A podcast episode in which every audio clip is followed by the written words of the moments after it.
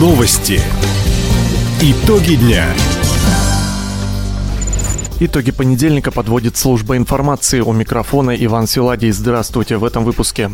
С 1 июля для получения медпомощи достаточно будет предъявить только паспорт. Два человека пострадали при обрушении в шахте в Солнечном районе. Фермеры региона при господдержке дополнительно вырастят 700 тонн овощей. Об этом и не только, более подробно. Несколько законодательных нововведений начнут действовать в России с 1 июля. Об этом рассказал в своем телеграм-канале спикер Госдумы Вячеслав Володин.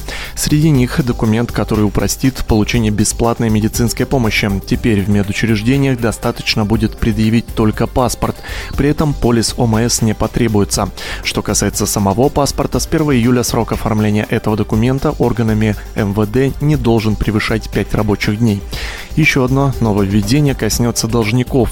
При списании денег на их счету должна оставаться сумма, равная прожиточному минимуму. Следственный комитет и прокуратура проводят проверку по факту обвала горной породы в руднике «Молодежный» в Солнечном районе. Инцидент произошел накануне. На глубине 150 метров в шахте обрушилась руда. В этот момент под землей находился 41 человек, двое оказались под завалом. Обоих на поверхность подняли спасатели, мужчины получили травмы, сейчас их жизни ничего не угрожает. Шахта работает в штатном режиме. Правоохранители проверяют на предприятии соблюдение требований охраны труда. Власти региона в следующем году увеличат поддержку сельхозпроизводителей в три раза. Об этом губернатор Михаил Дегтярев заявил во время своего прямого эфира в соцсетях. Субсидии и гранты направят не только крупным предприятиям, но и фермерам. Сегодня финансовую помощь можно получить на строительство теплиц, напомнил глава региона. Ну, я хочу обратить на новую технологию, которую мы используем, временные теплицы, агростартап так называемый. Даем небольшие деньги нашим фермерам, которые выращивают овощи. Вот в этом году дополнительно мы вырастим 700 тонн овощей вот такой методикой раздачи маленьких грантов нашим фермерам. Поэтому, кто хочет заниматься сельским хозяйством, я вас очень прошу, занимайтесь. Отметим, по краевой программе «Агростартап» за последние два года поддержку получили 10 крестьянско-фермерских хозяйств. В общей сложности им было выделено почти 40 миллионов рублей.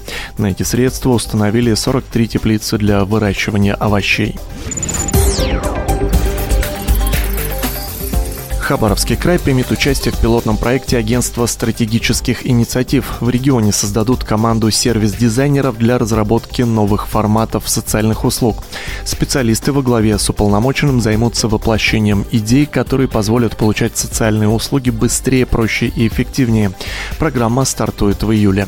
Те, кто хочет улучшить в регионе социальный сервис, могут пройти обучение и освоить новую профессию. Заявки принимаются до 29 июня на сайте сервис для людей.оси.рф.